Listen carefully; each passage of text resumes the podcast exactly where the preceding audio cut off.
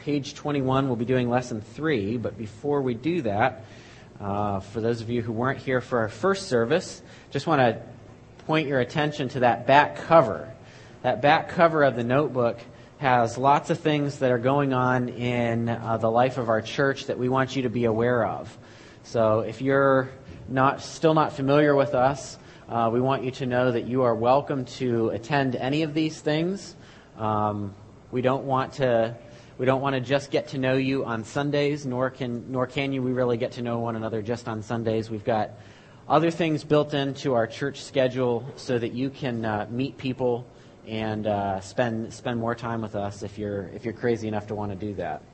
We've got things like uh, on June 14th, we've got some, and, and 16th, we've got some ladies' events.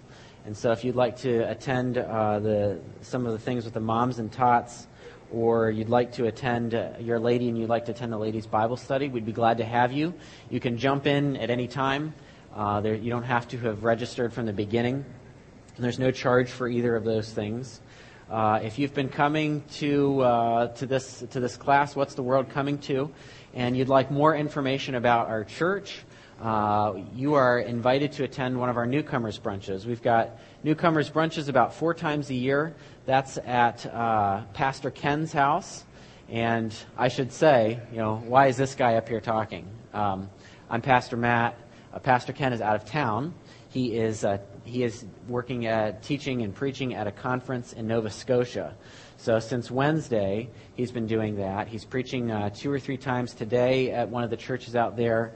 There was a pastors conference on Thursday that he was that he was speaking at. So he's had a lot of speaking engagements. He's still out there, and uh, he has. Uh, so I'm filling in for him right now. But that newcomers brunch is at uh, at his house, and that's a way for you to just show up on a Saturday morning, have some breakfast, and ask questions about the church and get to know some other new people. So, for the most part, it's new people that come to those things. And uh, if you don't have any questions, as I said this morning, you can just take the free breakfast and, and run. Um, but I've seen some people come, they don't have any questions at all. They just kind of want to hang out and talk and see what their inside of their house looks like. And uh, there are other people, uh, there are other people his house doesn't look like Jim Bakker's house, in case you're. we're not taking in uh, $129 million a year here. If you weren't here for the Sunday morning uh, sermon, you, well, I'll explain that part later. Um, but I've seen people come in with a whole list of questions. I mean, they've got every Bible question they've ever had uh, written down. and then there's other people that come and they want to hear, uh, diff, you know, what what what makes your church different. They've had you've had different kinds of church experiences, and they want to find out, okay, what's the difference between what I've what I've been at and what I may be coming to. So there's no uh, no obligation for you. Um, just because you come to the brunch, you don't have to keep coming to the church. But we want to give you every opportunity to get to know us, to have your questions answered. And if you would like to do that, you can sign up for that at the information table to my right. And then we've got other things. We won't go through all of them, but we've got we've got uh, backyard fellowships that take place. Um, we've got we've got family camp. We've got camps for teens. So if you'd like to take advantage of any of those things, and you, you've not been been around for a long time, and you're wondering, hey, can I jump right in? The answer is yes. We would gladly welcome you at, at any of the things that are going on in our church calendar. So uh, look at your schedule and look at the back of that notebook and anything that you think you might want to participate in. If you have questions about it, we'll try to get that information to you, okay? Beautiful, beautiful weather. I see they've opened the door so that we can uh, turn this place uh, back from being an ice rink into uh, at least a little bit more moderate temperature. So uh, you guys are lucky to get to sit over by the door, stay warm. Everybody have a good weekend. That was a resounding, not really great. Um, I'm speaking on I'm speaking on the tribulation today. You can see there on page 21 that we're going to be talking about the tribulation, and I feel like I went through the tribulation this weekend a little bit um, because I went to a place called IKEA. Have you ever ever been to IKEA? It's a horrible place. Don't ever go there. you go to this this enormous store uh, and they've got a restaurant there. They've got a uh, like an indoor playground where they watch your kids for you while they while they play. Um, and they've got several other things that signal that you're going to be there a very long time. And and my wife happens to love this place. And uh, so every time I go, I you know I'm a little bit motivated by the food because there is a restaurant there.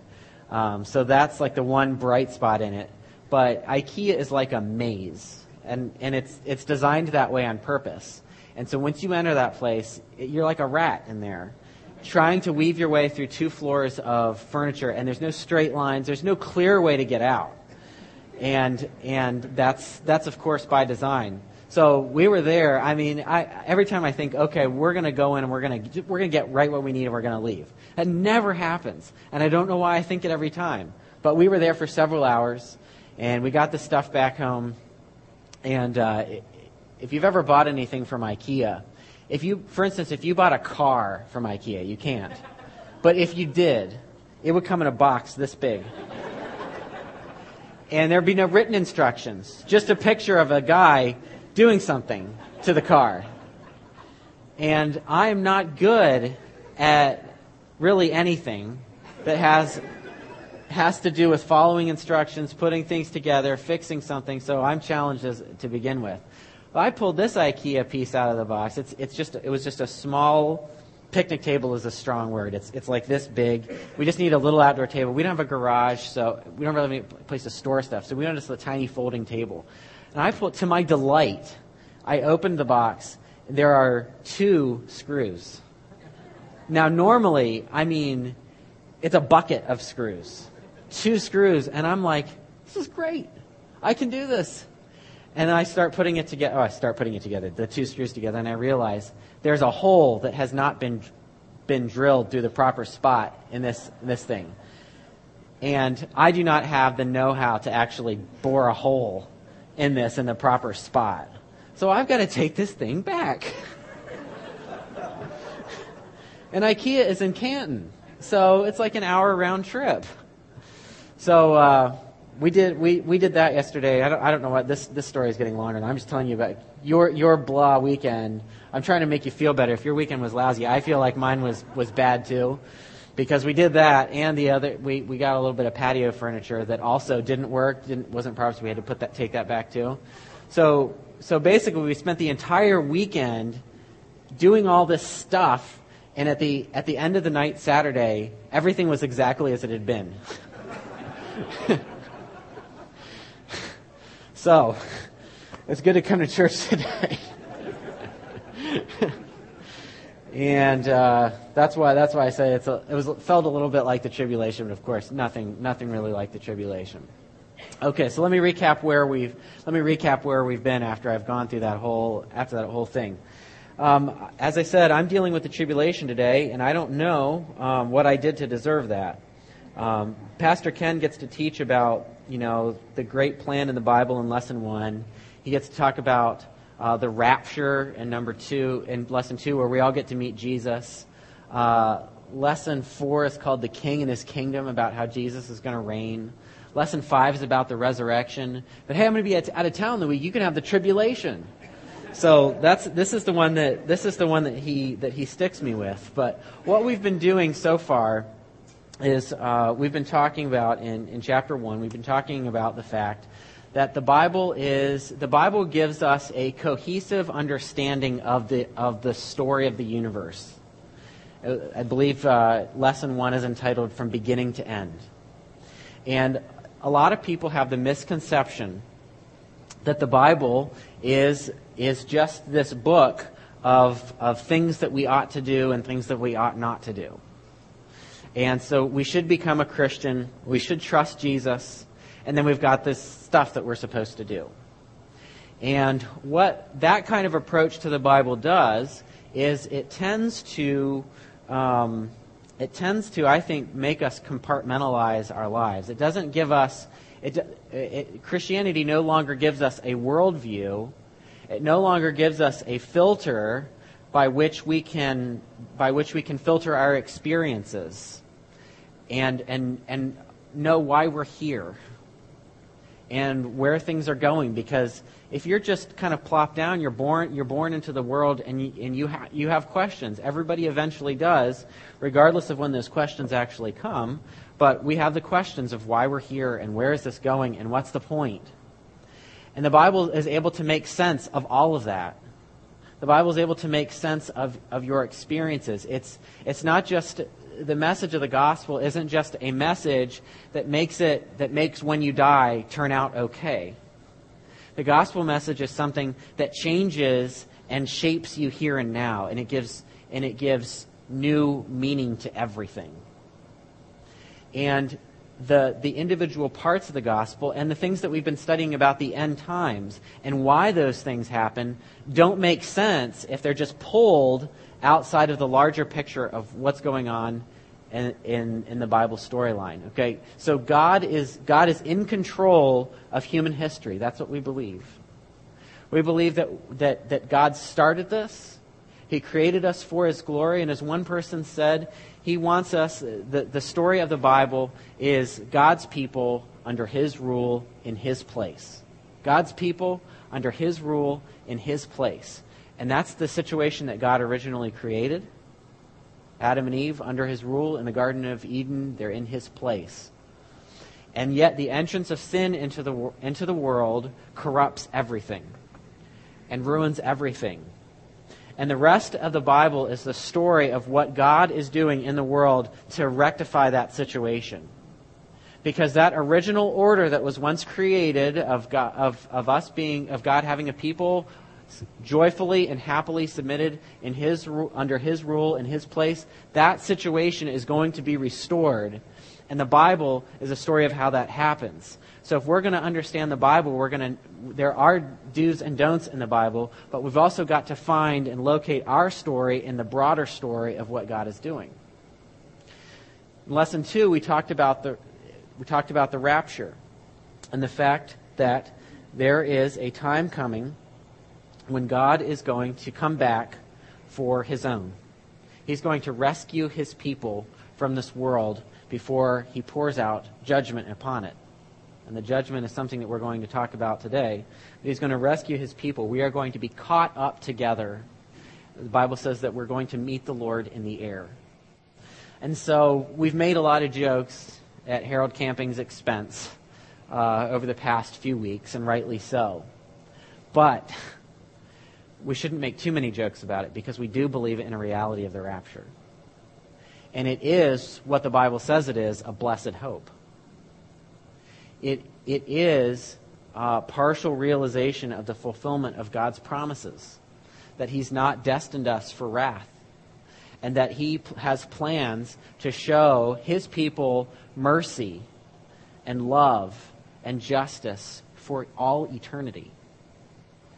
And he's planned it out and guaranteed that it's going to happen that way. And as we saw last week, there are, there's no way for us to be able to calculate when the rapture is going to be able to happen. The Bible does give us a picture of what the end times looks like. And it does give us some of the markers of things that happen. But the Bible doesn't give us a prophetic timeline so that we can get our calendar and our calculator out and know when Jesus is going to come. And there's always a prophecy guy in every church, right?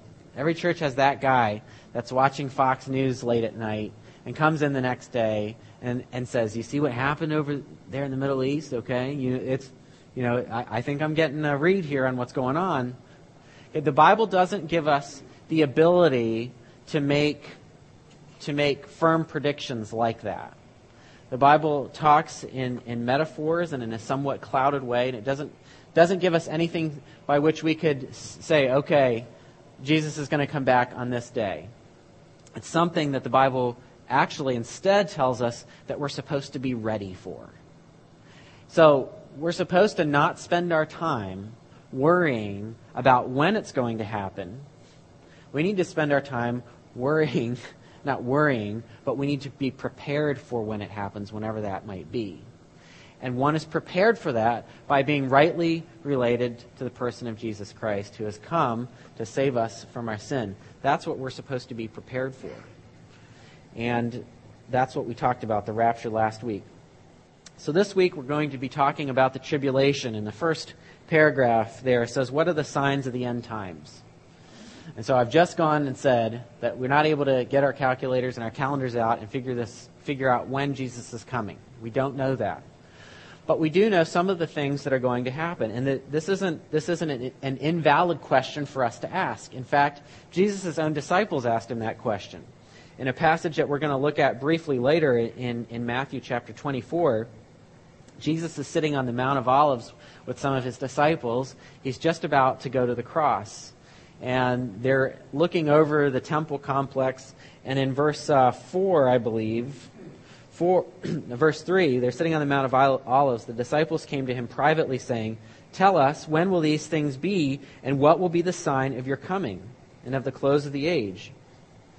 And and Jesus goes on to answer some things about that question. He doesn't give them the signs for when the rapture is coming, but what specifically it seems like Jesus is talking about are some of the things that are going to be happening during the tribulation. And we'll see a little bit about see a little bit about that later, what, what those things are going to be that are going to be taking place during the, during the tribulation. But it's a valid question to ask and something that the Scripture does speak to to some degree. And you'll see in your first heading there on, on page 21 tribulation or tribulation. That's and it's not totally clear by the way it's typeset, but we're asking the question: Is this tribula- tribulation with a capital T versus just general tribulations? Because we all have tribulations, right? Mean, there are a couple of kind of tribulations in the world today. As, as I've already said, the world has been cursed by sin. And so we are experiencing sickness and death and natural disaster and all, all, of, all kinds of tribulations in general. Those are tribulations that are common to all people. Okay, everybody, nobody gets to go through life scot free from sorrow or from pain or for difficulty. It is part of our human experience now. But there's also another kind of tribulation that Christians in particular experience. And it's something that Jesus that Jesus promised would occur to his followers. He promises that there is going to be tribulation that, that, that is associated with being a follower of Jesus. And so we've seen throughout the centuries of, of history, since Jesus has come, we've seen people die for following Christ. And it's not just something that's happened in the general past, it's something that's happening today. In fact, we have organizations like the Voice of the Martyrs which are dedicated to, to making us aware, making the church aware of, of persecution of believers that's going on in a global level. Okay, Christians are being persecuted. We had someone speak just probably two months ago from China. And this man recounted stories about, about how he's been in prison, imprisoned on several occasions for his faith. He talked about how the people, the, the, the, churches meeting in China, many of them don't have the freedom to meet openly. And so they meet, uh, meet in homes. They file in one at a time to tr- try not to draw attention to themselves. And some of, the, some, of the, some of the places where they are allowed to have church buildings, their church services are disrupted. People are carted off to jail. Um, we've seen some of the, we've seen uh, persecution that's been take, taken place in Turkey. Just a few years ago, there were several Christians Christians there who were lured, lured to a spot uh, thinking that they were going to have an opportunity to talk with some people. Those people eventually tortured them for several hours before finally killing them. Okay, I don't say this to gross you out, but just to say that this is something that's, that, that was promised to Christians, even though you and I may not, the, the worst thing that we may experience is someone laughing at us. Persecution is a real thing. And in Romans chapter 8, one of the things that Paul tries to encourage us with is asking the question okay, what can separate us from the love of Christ? And one of the things that he says is tribulations. Because he knew, he had experienced and knew that that would be a common experience to all Christians. But what we're talking about, so the Bible does talk about tribulation in general, but it does talk about tribulation with a capital T. And there is a sense in which the, the, the tribulations that have, that have preceded it will pale in comparison to what is going to happen. Okay, this is going to be uh, a terrible time, a terrible outpouring of judgment, and it's something that we talk about and read about with sobriety. It's not something that we rejoice in. It's not something that we take lightly or with a cavalier attitude because God's wrath is real. And it is going to be poured out. And there are going to be a couple of factors, you see at the bottom of page 21, that distinguish this great tribulation, I say with a capital T, from tribulation in general. One of those things you see is that it's a distinct period of time marked by distinct judgments from God against sin and sinners. Okay, so two things. It's a distinct period of time marked out by distinct judgments. In fact, it seems like the scripture indicates it's a seven year period marked by some distinct judgments that I'll ask you to turn over and look at just briefly. Won't look through all of them, but these judgments, this is page 29. The tribulation judgments are found on page 29. We won't take the time to read through all of this, but Revelation, which is the very last book in your Bible, talks about three sets of seven judgments each that God pours out on the world. And you can see here that there are things like famine, death, war. There, are, there is a, basically a global breakdown, water supply breakdown, sickness, things being killed, heat, darkness, pain, all sorts of judgments that are poured out. And what's, what kind of distinguishes these judgments because we have some of these things going on, but what distinguishes these judgments is, is really their supernatural character. That these are something that God, that God is pouring out on a world. And that brings us to, our, to the second reason that this is tribulation with a capital T. The tribulations that have gone on throughout church history are that of people who do not trust and honor and align themselves with Christ those are persecutions against believers. But the tribulation immediately follows the rapture of God's people.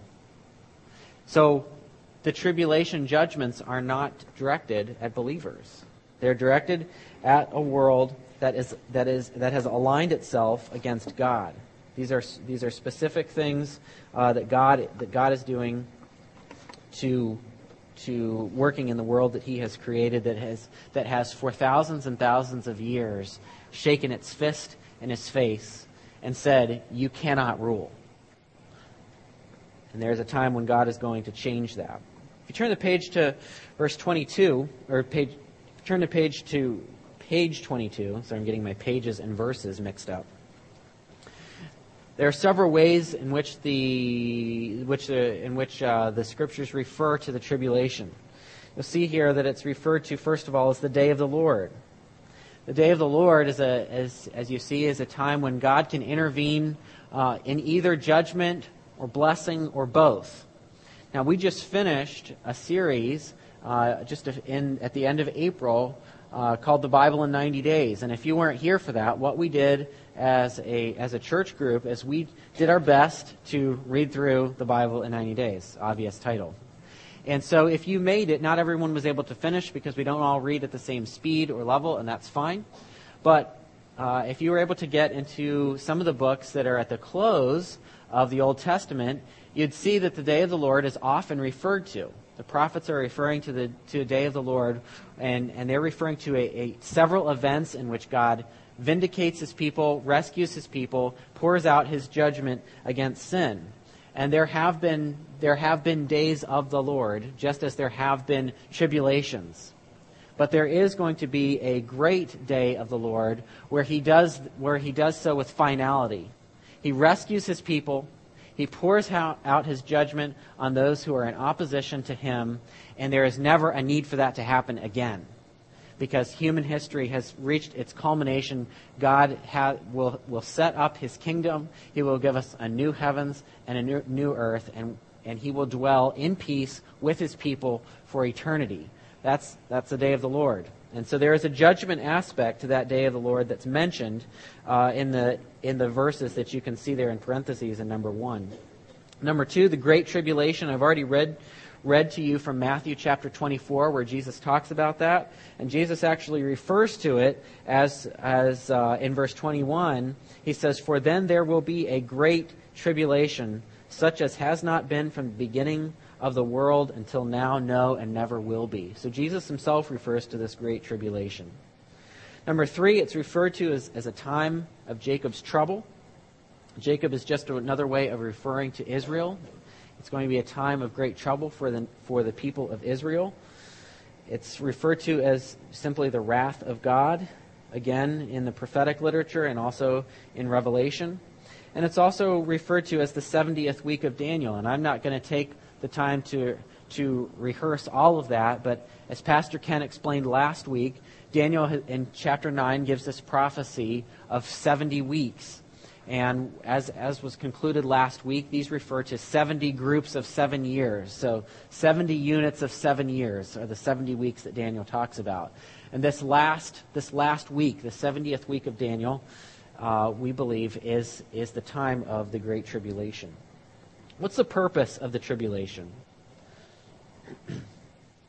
At first, you can see in, the, in, in that, in the, that opening paragraph, when you're reading through these judgments, these horrific things that are being poured out on the world, it appears to be, as, it, as the paragraph says, gratuitous violence, unnecessarily, and accomplishing very little of significance. And yet, God does have a purpose in what in everything that He does, and He does have a purpose in the judgment that He's going to pour out on the world. And the first item that you can see here, the first purpose of the tribulation, God uses the tribulation to pour out judgment on unbelievers and their sins. One of the lies that humankind has believed since the beginning, that we continue to believe, is that we can reject the rule of God without consequences. Every, every sin is a belief that we can game the system. Okay, Adam and Eve, they had, a, they had a pretty simple thing that they were not supposed to do. And yet they believed the lie that the, the, the outcome that God had promised would never happen. They believed the lie that, hey, God is just worried that you're going to infringe on his territory. You can do this, and rather than being punished by God, you'll be God too. And every time you and I sin, we're thinking that we, we think we can do this without the consequences, without suffering the consequences. And the world in general rejects the rule of God and thinks that they can do so and get away with it. And, and feel like the world, the world feels like they can do so. And see, I'm not getting struck by lightning. Nothing's happening. In fact, for hundreds of years, things have gone on as they always will. There aren't going to be the consequences that we were promised. But the Bible tells us differently. The Bible tells us that there are consequences and that there is going to be a judgment on people who will not align themselves with the king. It's a fact. And it says, you can see there in 2 Thessalonians chapter 2, verses 7 and 12, that first scripture that's given Verse 11 For this reason, God will send upon them a deluding influence so, will, so, that they will believe what is false, in order that they all may be judged who did not believe the truth but took pleasure in wickedness. I mean, that is a description of our world. It is people taking pleasure in wickedness. And judgment is coming. But secondly, and it says perhaps more importantly, God uses the tribulation to bring the nation of Israel to a place of repentance and faith in Christ their Messiah. There's a, there's a, there's a specific purpose that relates to the Jewish people.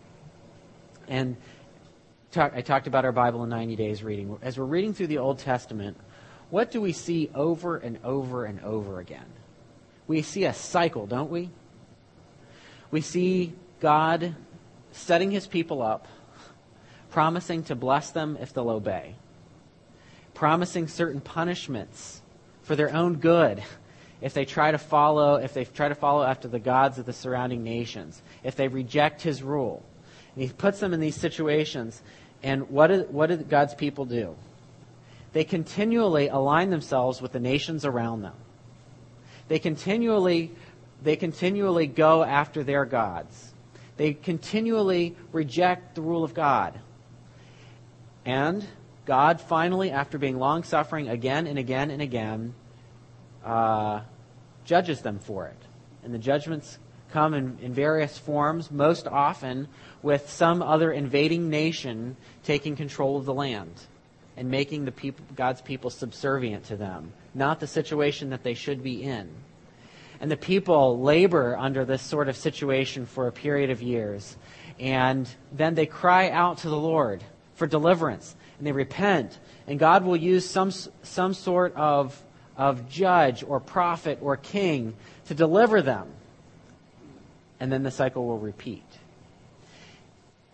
It's frustrating sometimes to read the Old Testament because it plays over and over again like a broken record, continually showing human failure after human failure after human failure, and God being long suffering and being long suffering and finally judging them, and the people, when feeling the punishment and the judgment of God, crying out to Him in repentance and Him restoring them.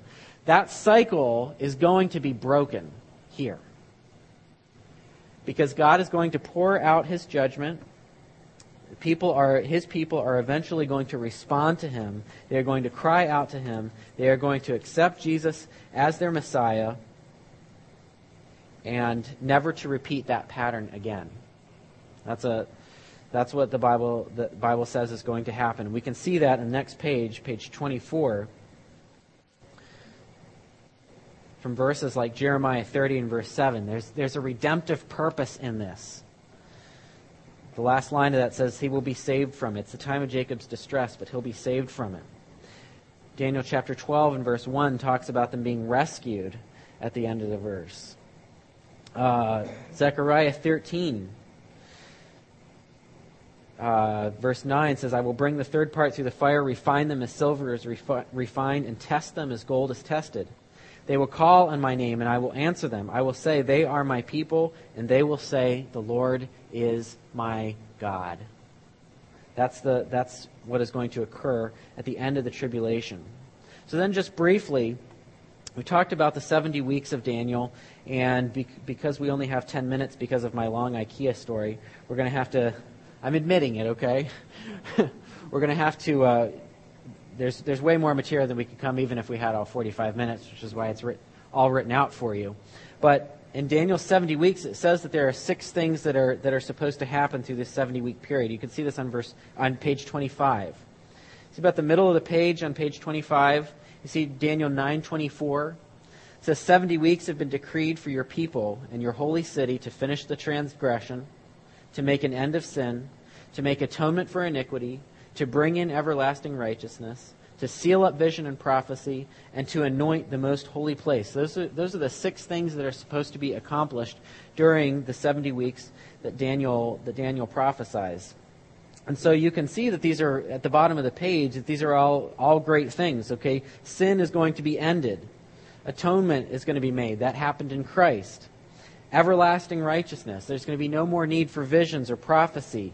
There's going to be a restored temple where people can worship God the way He deserves to be to be worshipped. All of these things are supposed to be accomplished through this through this 70 week period. And as as we as was said last week, uh, through our reading of the scriptures, it appears that uh, these six the first 69 weeks have happened. Let me read Daniel 9, 25 to 27 to you. It's the top of page 26. I'll tell you why we get this because it's going to it's going to mark out it's going to mark out why we say this. So you are to know and discern that from the issuing of a decree to restore and rebuild Jerusalem until Messiah until Messiah the Prince there there will be 7 weeks and 62 weeks. So that's 69 weeks. And the beginning and end of those times, the, the beginning of it is the issuing of, a discre- issuing of a decree to rebuild the temple. That happened. In fact, the, the, the empire paid for it. So remember, Nehemiah goes back and starts rebuilding the walls of the city. We read this. Okay, there's a decree issued that Jerusalem could rebuild, be rebuilt, that the temple could be rebuilt. But it was also prophesied that at the end of these 69 weeks, the Messiah would be cut off. Verse 26. Then, after the 62 weeks, the Messiah will be cut off and have nothing. Okay, that has occurred. But as you can see from the chart there, a, there appears to be a gap between the 69th and the 70th week. It doesn't say how soon the events of the Daniel's prophecy doesn't specify how quickly the events of the 70th week will occur. But the, the events of the 70 week are, 70th week are described, and we see them to be the Great Tribulation. So I'll continue reading. And its end will come with a flood, even to the end there will be war. Desolations are determined. And he will make a firm covenant with the many for one week, but in the middle of the week he will put a stop to sacrifice and grain offering, and on the wings of abominations will come one who makes desolate, even until a complete destruction, one that is decreed, is poured out on the one who makes desolate. So let me just summarize this for you for you briefly. There is going to be after the rapture, during the tribulation, there is going to come one who is going to make a treaty with the people of Israel, a covenant with the, with the people of Israel. All these judgments are going, are going to be outpoured on the earth, and yet Israel is going to put their trust in this person. This person is Antichrist. And this is going to be the person who, who restores to them their land, restores to them the temple worship. But in the middle of that three and a half year, in the middle of that seven year period, after three and a half years, this Antichrist is going to turn on them and it says here in Daniel's prophecy, he, on the wings of abominations will come one who makes desolate. This is the same thing that Jesus talked about in Matthew chapter 24. Remember, I started talking, that's the same passage where he and the disciples are looking out over Jerusalem. They were saying, What's the sign to the end times? Jesus starts describing that to them. Jesus says in verse 15, Therefore, when you see the abomination of desolation, that's the thing that we were just talking about in Daniel, which is spoken of through through Daniel the prophet. He talks about that abomination of desolation, which it appears is, is Antichrist setting himself up as an object of worship midway through the tribulation.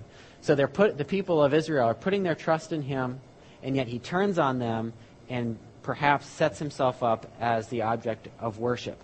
And there remain three and a half years of judgment until Jesus finally comes and defeats finally his enemies and restores his kingdom.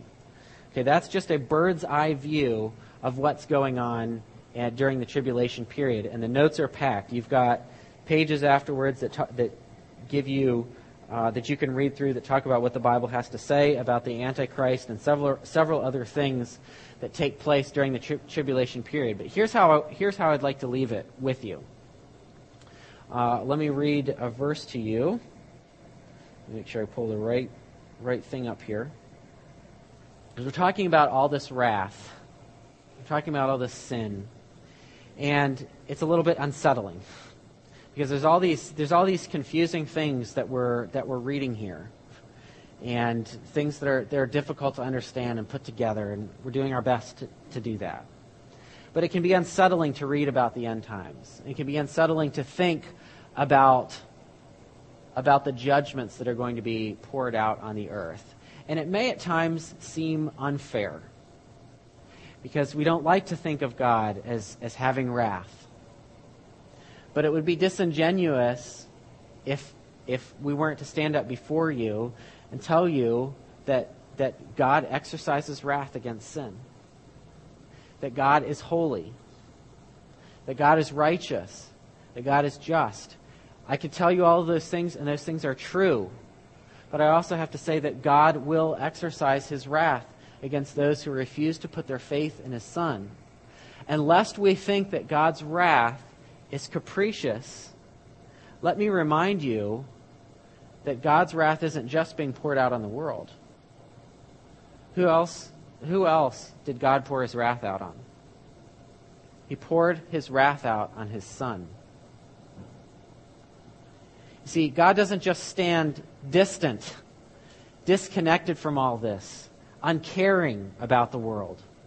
It isn't necessarily even a delight for Him to pour out these judgments on a world that refuses to believe on Him. He will do that, but He has first poured out all of His wrath on Jesus. Why? So that it might not be poured out on you, and it might not be poured out on me. We sing a song, In Christ Alone.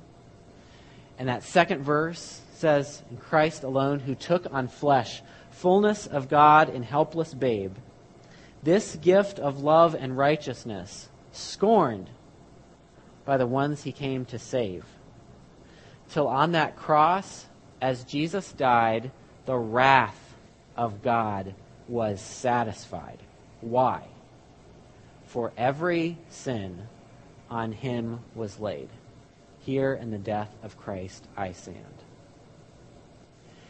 At that moment, at the crucifixion, all of the Jesus took upon him our sins. And the full cup of God's wrath was poured out on Jesus so that Jesus cries out before he takes his last breath, Why have you forsaken me? He called out to God, and for the very first time, God didn't answer. He wasn't there. Why? Because he was bearing God's wrath, so you and I don't have to. And so the response that we have amidst all these uncertain things is do you believe that God has done that for you in Christ? Listen to these words from 2 Peter 3 8. Do not overlook this one fact, beloved, that with the Lord one day is as a thousand years, and a thousand years is one day. The Lord is not slow to fulfill his promise, as some count slowness, but is patient towards you, not wishing that any should, should perish, but that all should reach repentance. And so the question I have is will you take advantage of God's patience this morning? Will you take advantage? And how do I do that?